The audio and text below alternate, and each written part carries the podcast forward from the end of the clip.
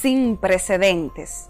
Así describen las autoridades el esquema operativo montado por Eric Randiel Mosquea Polanco, a quien la Procuraduría General de la República señala como líder de una estructura de crimen organizado recientemente desmantelada por la DEA, el Ministerio Público y la DNCD.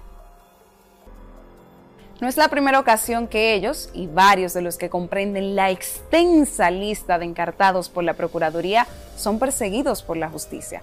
Aquí te cuento cuáles de ellos son reincidentes y cómo, según los fiscales, lograron salir en libertad. En noviembre de 2016, las autoridades estadounidenses en Puerto Rico, encabezadas por la Agencia de Aduanas y Protección Fronteriza, apresaron y les decomisaron a Eric Mosquea Polanco y Juan José de la Cruz Morales 1.786 kilos de cocaína, el mayor cargamento de esa droga ocupado en la historia de Puerto Rico hasta ese momento. Su valor en el mercado negro ascendía a 45 millones de dólares.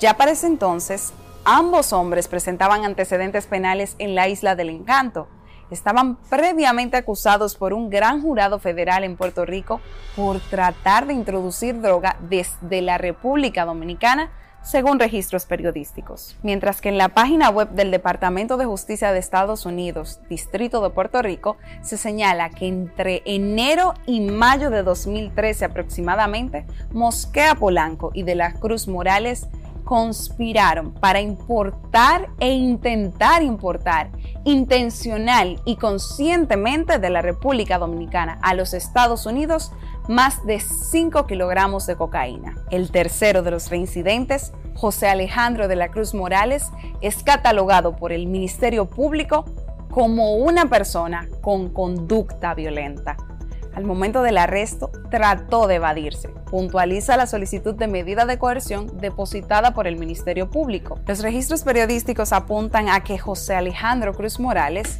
hermano de Juan José de la Cruz Morales, tiene algunos casos abiertos en distintas jurisdicciones. Entre ellos, uno por 400 kilos de cocaína en el que tiene una orden de arresto. Archivos constan que en 2012 fue capturado de camino a Santiago donde entregaría una nevera playera con casi 500 mil dólares en efectivo como parte de una red de lavado de dinero procedente del narcotráfico. No conforme con todo lo supuestamente hecho, al año siguiente volvió a los medios citado entre los responsables de la muerte a tiros de dos hombres la noche del 18 de junio de 2013 en la carretera que comunica la autopista Duarte con el Santo Cerro en La Vega. Se trató de un ajuste de cuentas por una negociación con drogas, dicen los medios del momento, pero también fue apresado intentando ingresar ilegalmente a Puerto Rico, donde ya tenía antecedentes penales y había sido repatriado hace años por hechos delictivos. No obstante, el juez Duvergé Mejía favoreció de la Cruz Morales con un auto de no al lugar porque la Dirección Nacional de Control de Drogas no tenía orden de arresto para apresarlo, a pesar de haberlo encontrado infragante. La cuarta reincidente es María Olimpia Tavares Rodríguez, conocida como Oli o la Princesa.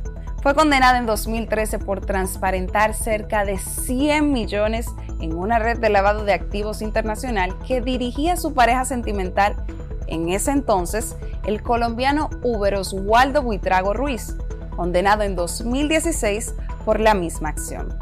Al momento de su arresto, las autoridades mostraron 1.300.000 dólares, 24.500 euros y 150.000 pesos y 20 vehículos de lujo incautados en 14 allanamientos realizados de forma simultánea en el Distrito Nacional y las provincias Santo Domingo, Monseñor Noel, La Vega y Santiago. El entonces juez de atención permanente del Distrito Nacional, José Alejandro Vargas, dictó tres meses de prisión preventiva con envío a la cárcel de Najayo Mujeres en marzo de 2013. Medio año después, un tribunal dispuso su puesta en libertad. Pese a las graves imputaciones que pesaban en su contra, como vinculaciones al lavado de activos y narcotráfico, lograban obtener su libertad y retomaban sus acciones. La razón de que regresaran a sus antiguas operaciones ilegales puede estar detrás de una de sus estrategias para el lavado de dinero, el financiamiento de candidatos políticos. Escaños en el Congreso Nacional, alcaldías, Consejo Municipal, entre otras entidades, fueron las candidaturas políticas que presuntamente patrocinaron con el objetivo de tener incidencia y poder. El documento depositado por el Ministerio Público el pasado viernes 10 de septiembre agrega que para mantener sus actividades bajo un esquema de protección, este extenso entramado sobornó autoridades y mantenían atemorizados bajo amenazas a cientos de ciudadanos. Y también se indica entre sus características que llamaban a las autoridades para evitar que fueran investigados y así evadir la persecución penal. Todo parece indicar que es la primera vez que los imputados, Juan Maldonado Castro, Víctor Elpidio Altagracia Paulino Herrera, Luis Daniel Nieves Batista, Adolfo Antonio Torres Zanavia, Julio César Jiménez Talavera, Juan Bautista Carpio Reynoso, Raúl Antonio Castro Mota, Yana Iris Maldonado Castro, Angélica María Maldonado Castro Lenin Vladimir Torres Bueno, Marisol López Ceballos, Delfina Asunción Polanco, Ana Margarita Collado Marte, Eric Fernando Meléndez Gómez, José Miguel Castillo Taveras, Elba Teresa Polanco, Juan Carlos Durán Rodríguez, Javier Antonio Tavares Rodríguez y Felipe Espino Germán se presentarán ante la justicia para responder por delitos vinculados al narcotráfico. Será el viernes 17 de septiembre que iniciarán las audiencias para el conocimiento de la medida de coerción contra los implicados, para quienes el Ministerio Público ha pedido 18 meses de prisión preventiva y declaratoria del caso como complejo. Y vaya que lo es.